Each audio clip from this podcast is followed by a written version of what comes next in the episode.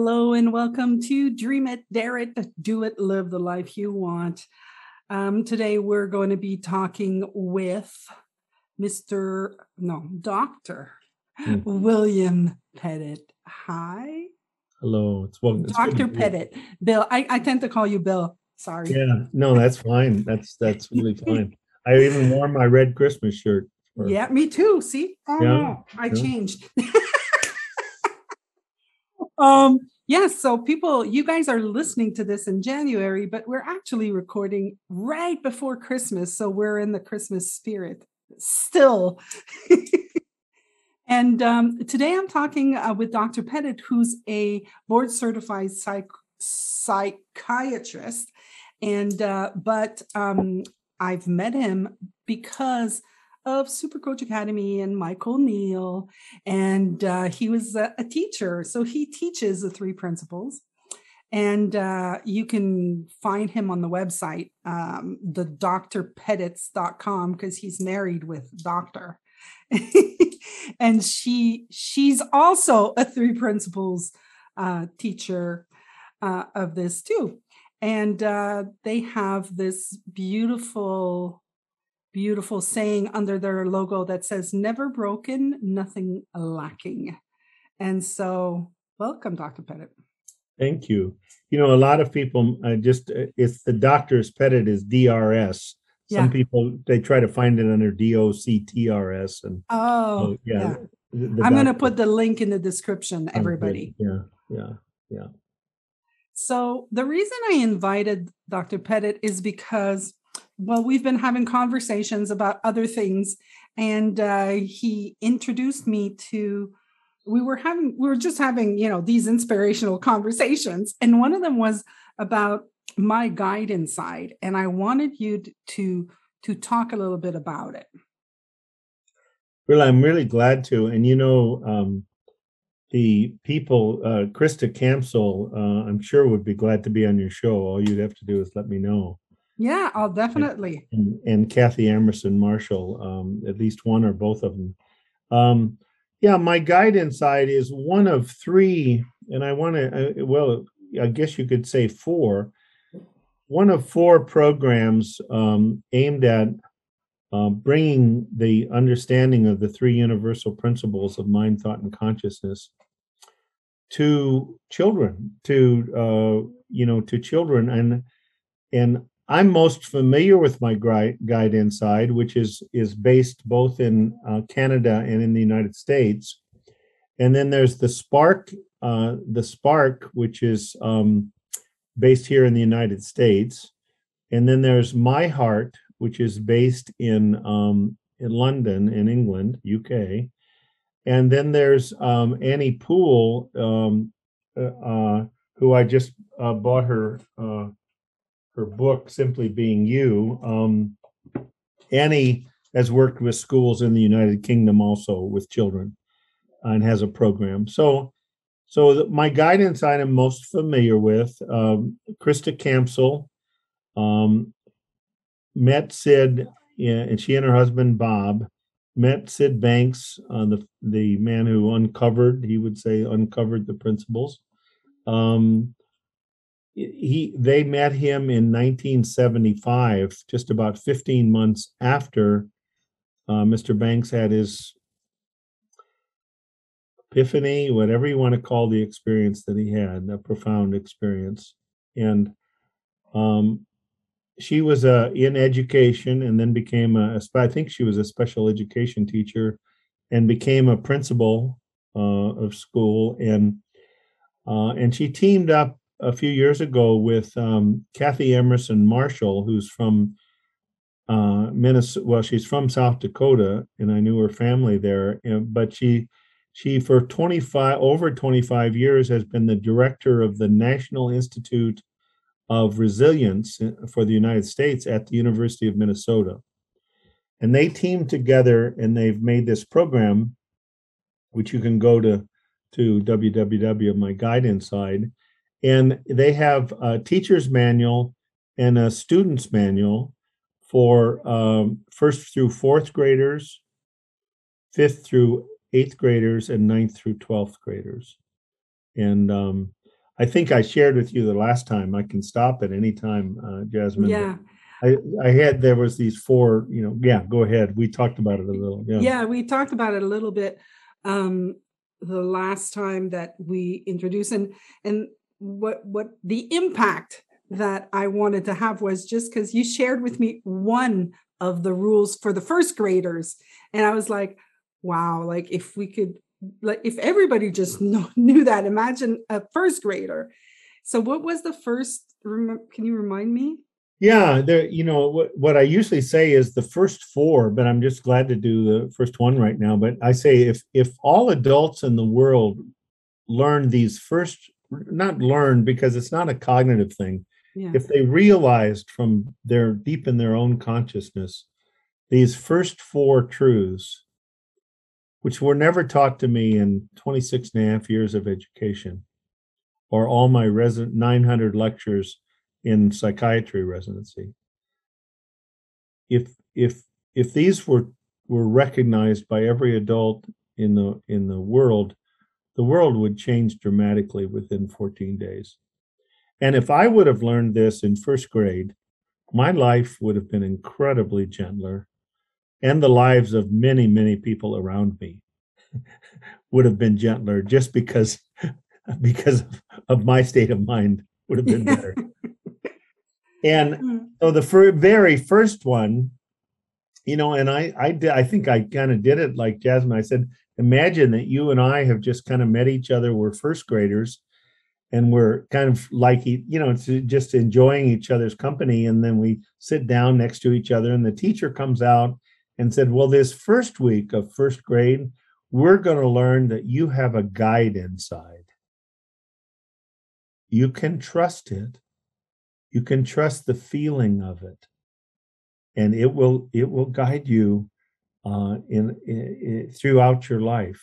And it's important to know that you know you have a guide inside. No one told me that. No one.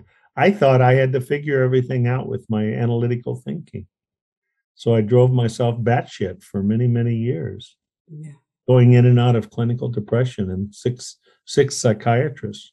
Helping me navigate my life and, and not have to stop my, my education or my work. But boy, sometimes being hardly able to even move. You know, I I when you when you told me that, since we've spoken, um, I've been thinking about it, and um, very young, I I did have these. I was told I was stubborn. Mm. I was like, oh, you're such a stubborn child, you mm. know. But I just knew there were things that were not, um, it's not like it's not right. It was just not aligned with me. It just didn't work with me. And I was just like a no to certain things mm. immediately without no apparent reason, mm. you know, very young. And, and, and of course, you know, I grew up and then they, I was told that I was uh, stubborn and I didn't want to do things and I was set in my ways. And I think that, you know, I was told this when I was like really, really young, and I'm like now in my fifties and I'm told the same thing. And now I'm kind of like, hmm, no, actually, after all of this understanding, you know, after learning of the three principles, I can see that it's just the way that it shows up for me, the way that I want to live my life, the way that my just my insides, you know, inside of me, I, I just know when it's a no.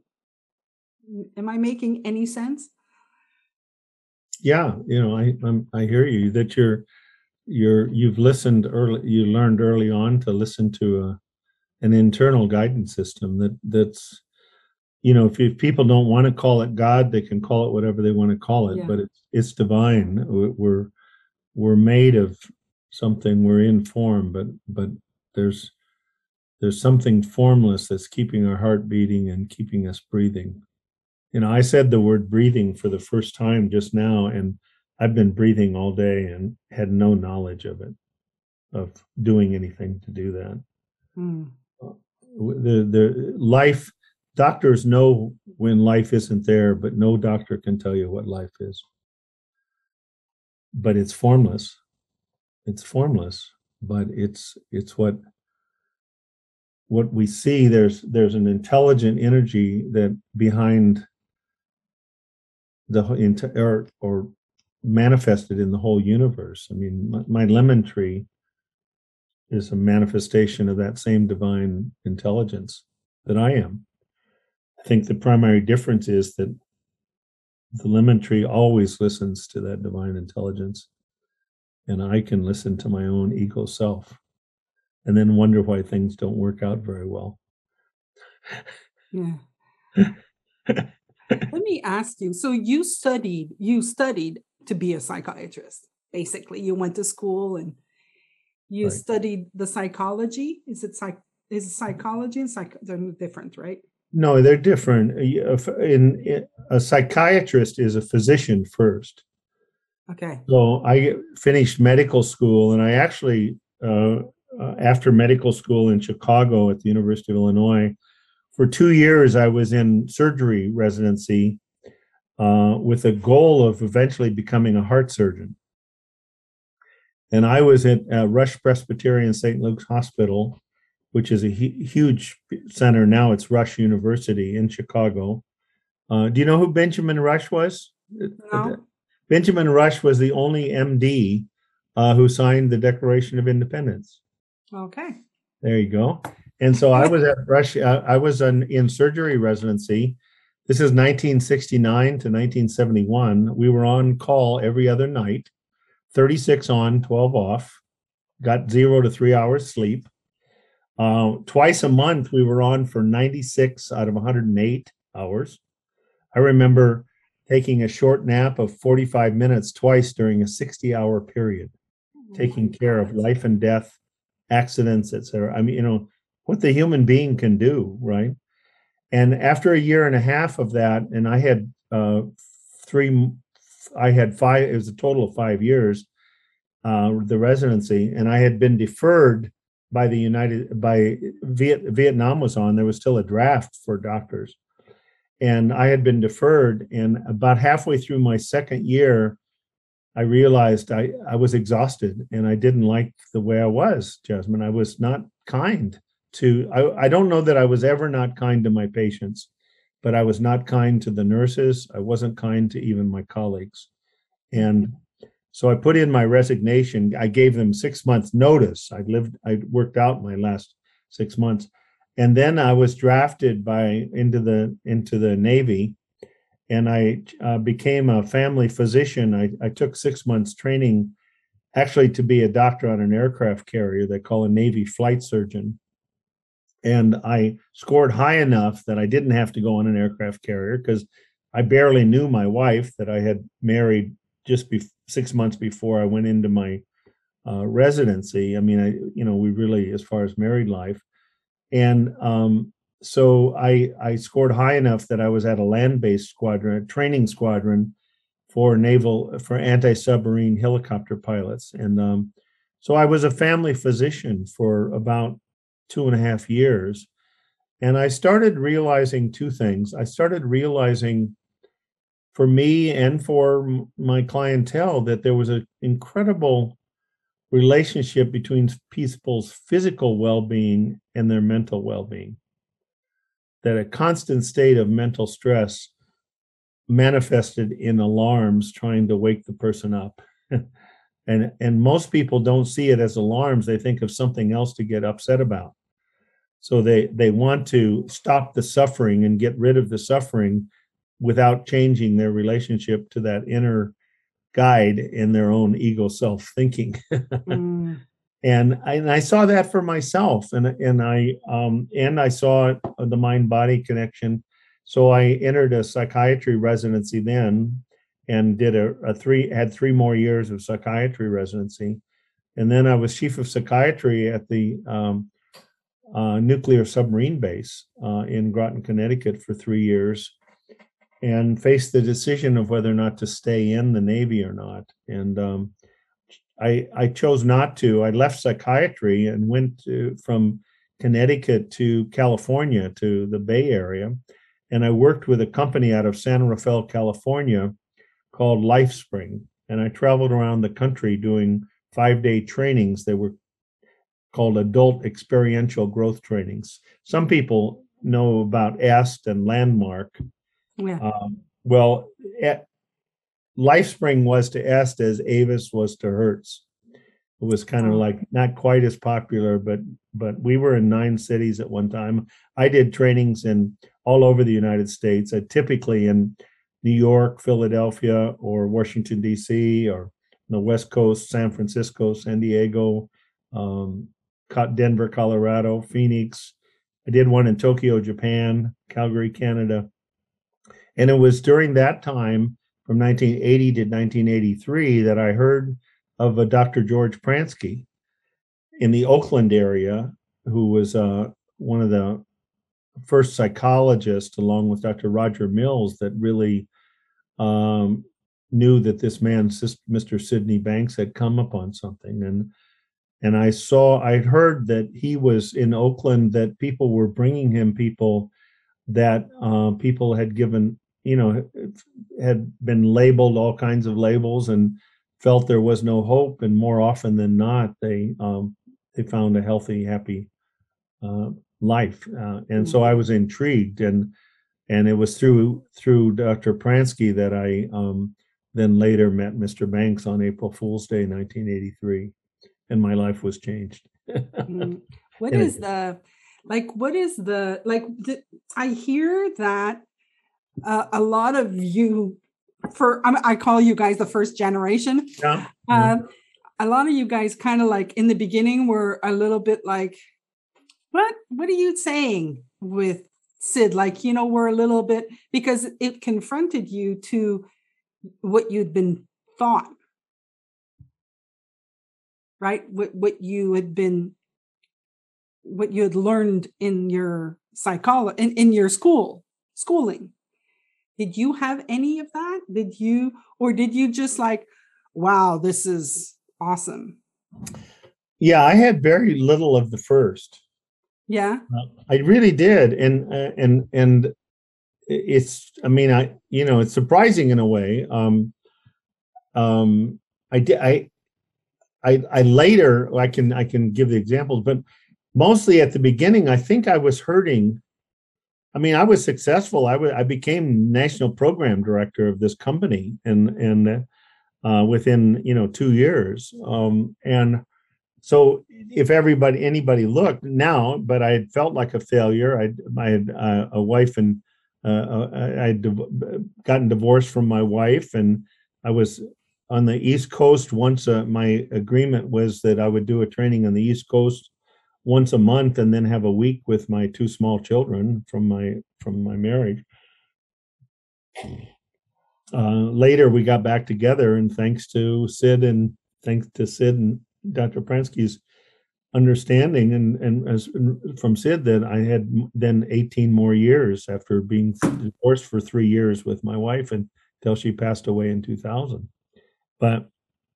Uh, But I I sat there that day on April Fool's Day, nineteen eighty-three, and I um, within thirty minutes, um, I felt a three hundred pound weight off my back. I I I can't I can't say what he said. I I, I but I I for the first time in my life, I knew that I was okay. I was not broken. There was nothing lacking. I wasn't going in and out of depression for twenty years because of genes I had on both sides, with a heavy loading for d- depression and, and alcoholism, and even uh, a suicide, and later another suicide on the other side. It, that wasn't, it was what I was doing moment to moment with this incredible power and gift of mind, thought, and consciousness. Mm. And I saw that I was spending six to nine hours a day with my thinking, metaphorically doing this, and then wondering why I had a terrible headache on that side of my head at the end of the day, yeah. Having no idea thinking that it was being caused by external circumstances outside of me that I had no control over, which is a pretty helpless feeling. If you think yeah. that your distress is being caused by things external to you that you have very little, if no, control over, you feel screwed. And I did. Yeah. And, and I uh, was angry. Like, like I hear you, like you, you felt screwed. I was angry. I was like, no, I'm, I'm going to do it. Like, you know, I was like, I was banging myself on the head and I was like, I'm still going that way. I don't know how to explain it, but no, no, but it no. was anger. It was, of course, in it, like the young, when I was younger, it was, I did go into, you know, a despair phase, but then I didn't like that feeling at all. I don't like the despair feeling. So I got into anger, you know, I was into that anger part right. of it, right. but now I'm so much more peaceful, calm. Hmm. I've got, you know, it, it, inner peace is present. Like I was listening, I was re-listening to a podcast that I did maybe six months ago. Like, no joke, like it's still, it's still constantly coming up. And in this podcast, I was saying that I was constantly checking up on myself. Like, how am I doing? How am I doing? How am I doing? And hmm. I was like, and I was explaining how it was still there. And as I'm explaining it, like I was doing something and listening to my own podcast. And I kind of turned and I looked at myself and I was like, I did that. I used to do that. I don't remember doing that. Right. Like it just disappears once you stop doing it. Yeah. It, meaning what disappears? I'm sorry. Like the... Yeah, you know, maybe that did for you. It didn't for me. It was inc- no. it's been incremental for thirty-nine years. At, I first realized that I was the one doing it, but I didn't. I didn't know exactly how to stop doing it. I I now ha- had hope awakened because if I know that I'm causing it, rather than these things that I have no control over, there's a chance. And I, I heard something that I, I think there's something here that as I listen more, I may not stop doing this completely, but I'm going to stop doing it as often. And I'm not going to be hitting myself as hard. yeah. And and even, even a twenty percent decrease will be wonderful.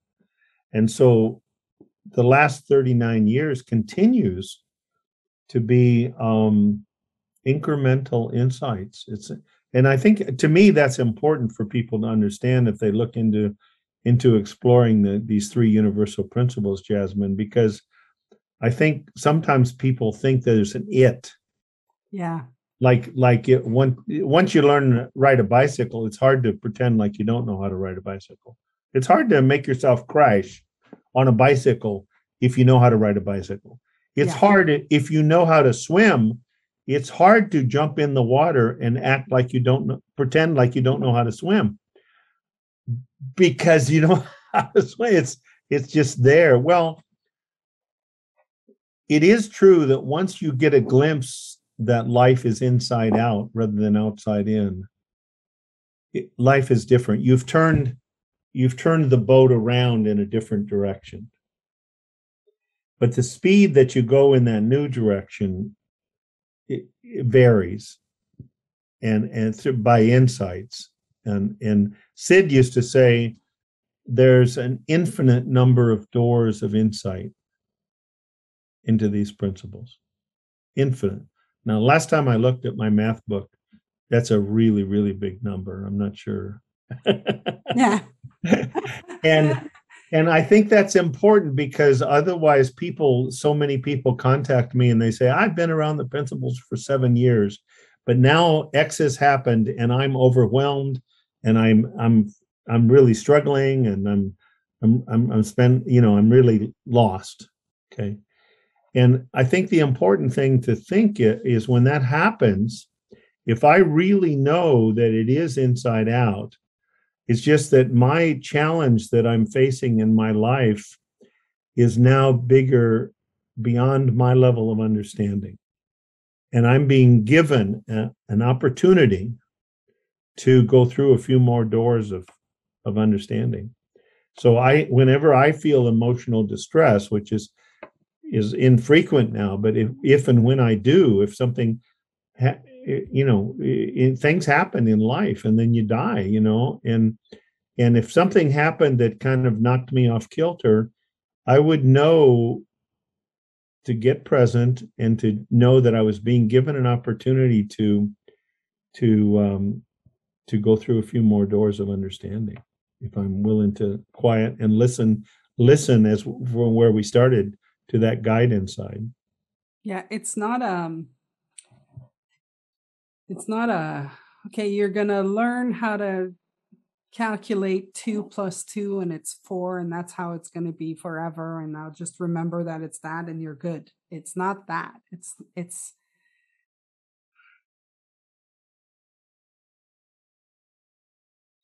It's not. It, it, it it's just like it's not intellectual. Yeah, it's not. I mean, it, it takes a realization, but it is simple. You either listen to your guide inside or you listen to your personal thinking. And it's not that the personal thinking is the enemy, or as some people think, the, the roommate that you can't evict. It's not about that. It's a beautiful gift.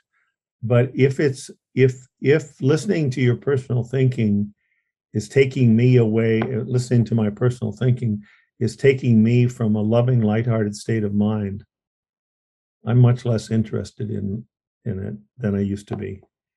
I'm not, I'm, in fact, I'm not interested in it. And and I, I, I, as soon as I feel my feeling level dropping, I know that I'm listening to my ego rather than to my heart or my place of truth inside of me. And, uh, you know, it's become more and more sensitive to that. I've become more and more sensitive. I I kiddingly, but not only half kiddingly, say if I haven't had a hearty laugh by noon, I'm taking life way too seriously. Mm. Way too seriously. One of my favorite quotes, and then I'll, I'll listen again, is that Sid, in, I think it's in The Enlightened Gardener, he says, seriousness and discomfort is to mental illness as damp and dark is to fungus. Makes it grow. Mm. On the other hand, or however, love and lightheartedness is to mental illness as sunlight and dry is to fungus. It eradicates it. And it's not a willful thing, and as you pointed out, it's not a cognitive thing. But through insights, through realizations from what's already in your own consciousness, that divine en- wisdom and energy that we're made of, that we're part of life, that once you're you start having trusting enough to listen and having realizations from there, life gets easier effortlessly. We we've been told you have to work for this and that for peace of mind, and it's it no. It's like a huge cork that takes effort to push under the water. But once you stop the pressure of pushing the cork underwater, the cork does not need a G P S to get back to the surface. Mm. Nor does our mental well-being and our love and lightheartedness. It's what we're made of. It's our yeah. essence. And I didn't know that. I didn't know that. And I didn't know that what was behind life was love and lightheartedness and totally benevolent. And I don't ask anybody that's out there that believes otherwise, but I was raised to believe that what was behind life was an angry God, a vengeful God, a God that was willing to do something that no parent would ever do to their child, send them to an eternity of torture if they if they acted badly enough. Uh, and and I lived a lot of life, early li- life in fear of that of that uh, source of life. Now it's clear to me that um, that what's behind life is pure love and understanding. No, there's no doubt in my mind. Have you heard me kid about, did you know that there's a uh, an organization based on unconditional love in all one hundred ninety-five countries? No, I did not know that. No, you didn't know? Did, are you are you curious about the name of it? It's it's yes. got the same name in all one hundred ninety-five countries, I suppose. Yes, it, please. It's called uh, grandparenting. I see. Now, that's funny, but it's true. Because, and the reason there's there's more of that, not that there's one hundred percent, but the reason there's so much unconditional love in grandparenting is because that they've given, they've let go of the fear they had when they were parenting. Fear that they weren't doing well it well enough. Fear of what people, what other people will think of their children if their children act in a certain way. Some cultures are more, this is more, but but there that can't, that unconditional love can't exist even to the extent that it does in this world. Uh, if it wasn't at the source. Mm. There's a little book by Sir John Templeton, you know, the billionaire that then became uh, incredibly wise, and it's called Agape. And agape is the Greek word for unconditional love. And he he shows from scripture of all eight major religious teachings that at the core of each one of them, before all the rituals and the dogma, is is unconditional love, is loving your enemies. As you, it wasn't just Christianity that had that at the at the base of their, but people don't live there mostly because of fear. Mm, yeah, they live in a world of us's and thems, we and they. Wow, this is this is a great conversation. We could have like these conversations forever. Like there, it's unlimited, right? Like we could. It's just, it's so expansive as a conversation. I mean, um, yeah, I just love it. I, I want to, before we go, I want you to tell, tell me a little bit about, because you have a program starting in January, and I would like you to talk a little bit about it. So if anybody's interested, they could go on your website and sign up. Oh, that, that's kind of you. Um, it's really a sequel. Um, the, the one that starts in January, January fifth, for eight weeks on Wednesdays. It's going to be live at, at uh, uh, let's see, eleven a.m. Um, Pacific Daylight Time to Eastern Standard Time. Um, it's going to be live then, and then, rec- but it'll be recorded. So if people can make some of it live, or some, you know, can't make any, they can what, uh, do it recorded. It's going to be two hours on the first and the eighth week, and um, ninety minutes in between. Uh, it's called, it's going to, the title is uh, Thriving Together. Thriving Together. So the Corey Keyes, the research psychologist, has indicated from his surveys in the United States and multiple articles that approximately eighteen percent from his survey Uh, meet criteria for uh, really good mental well-being. eighteen percent, that's about one in six, what he calls thriving. And another fifty percent are okay, but stressed. I'm okay, but I'm okay, but I need to do my yoga, my chai tea, my mindfulness, my hour of exercise. And so there's all this coping, which I certainly lived for a long time. And not that there's anything wrong with yoga, uh, Tai Chi or Qigong, or or because they're beautiful things, but if you have to have them to to keep from being overwhelmed, then then then you're coping, right?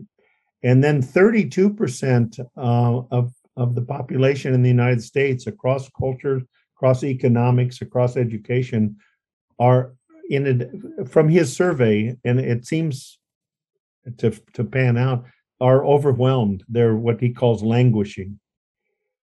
And and thirty-two percent, Jasmine, your heart aches because that's almost one third. And there's a lot of things that happen, are happening even now, that you can understand that there's about thirty-two percent of the people that are not in living in a in a healthy, happy, joyful state of mind. They're angry, they're bitter, they're sad, they're and and at the bottom part of that are the people that are waking up every day trying to decide whether or not to kill themselves. And then some of those are deciding whether or not to kill other people before they kill themselves. And and that's just the way it is. And these are not bad people. They're they're not they're good people, but they're lost, and they, and they don't understand how not to be lost.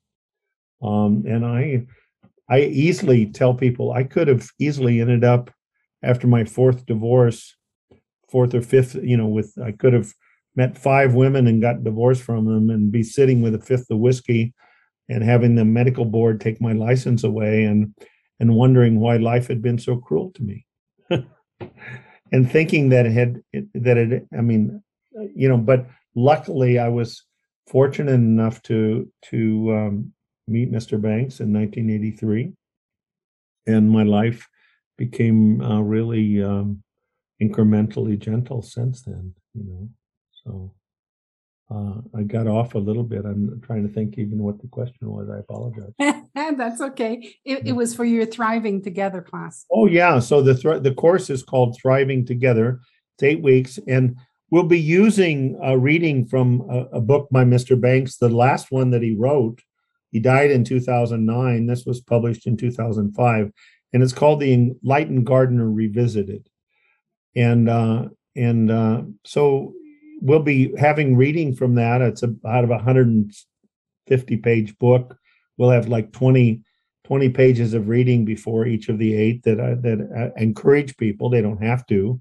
Mm-hmm. And I won't be using slides during the presentation, but I will have made slides that um, that we will send to people after, so they don't have to take notes during it. I will send in the, the slides afterwards. And uh, and there's a a money back guarantee. It's two hundred ninety-five dollars, but I it, I wait ask people to wait for thirty days. But anybody that requests a, a uh, their money back from after thirty days, between thirty and ninety days after the course, I, I will ask, give optional to them to let me know what we can do so that that doesn't happen. Um, but but I, I won't ask any questions. There'll be no questions. It's a you, it's a no law. You can't lose. Yeah, uh, it's a win-win. It's a win-win. It, it really is. Yeah, and.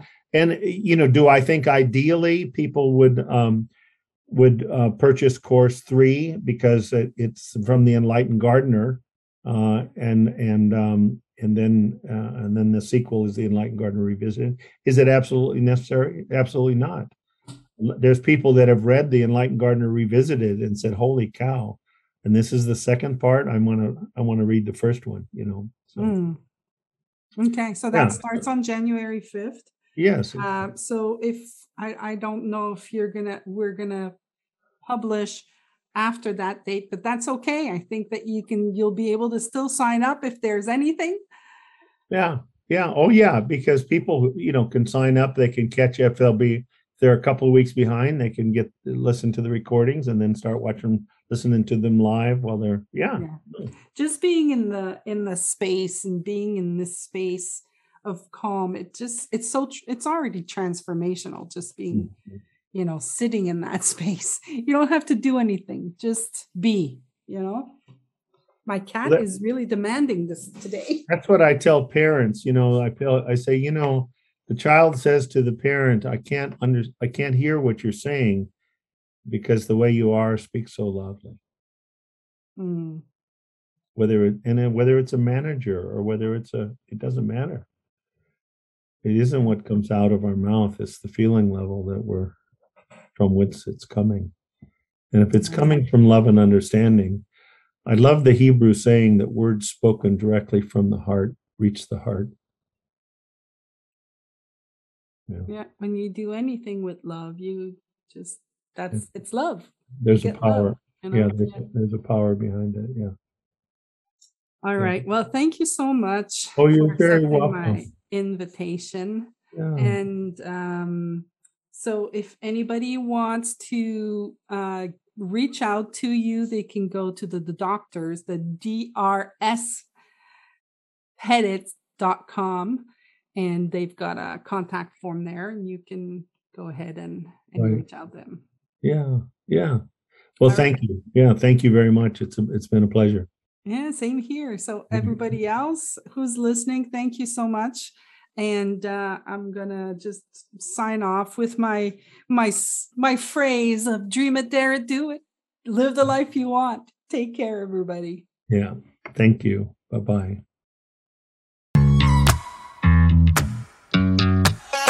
It goes.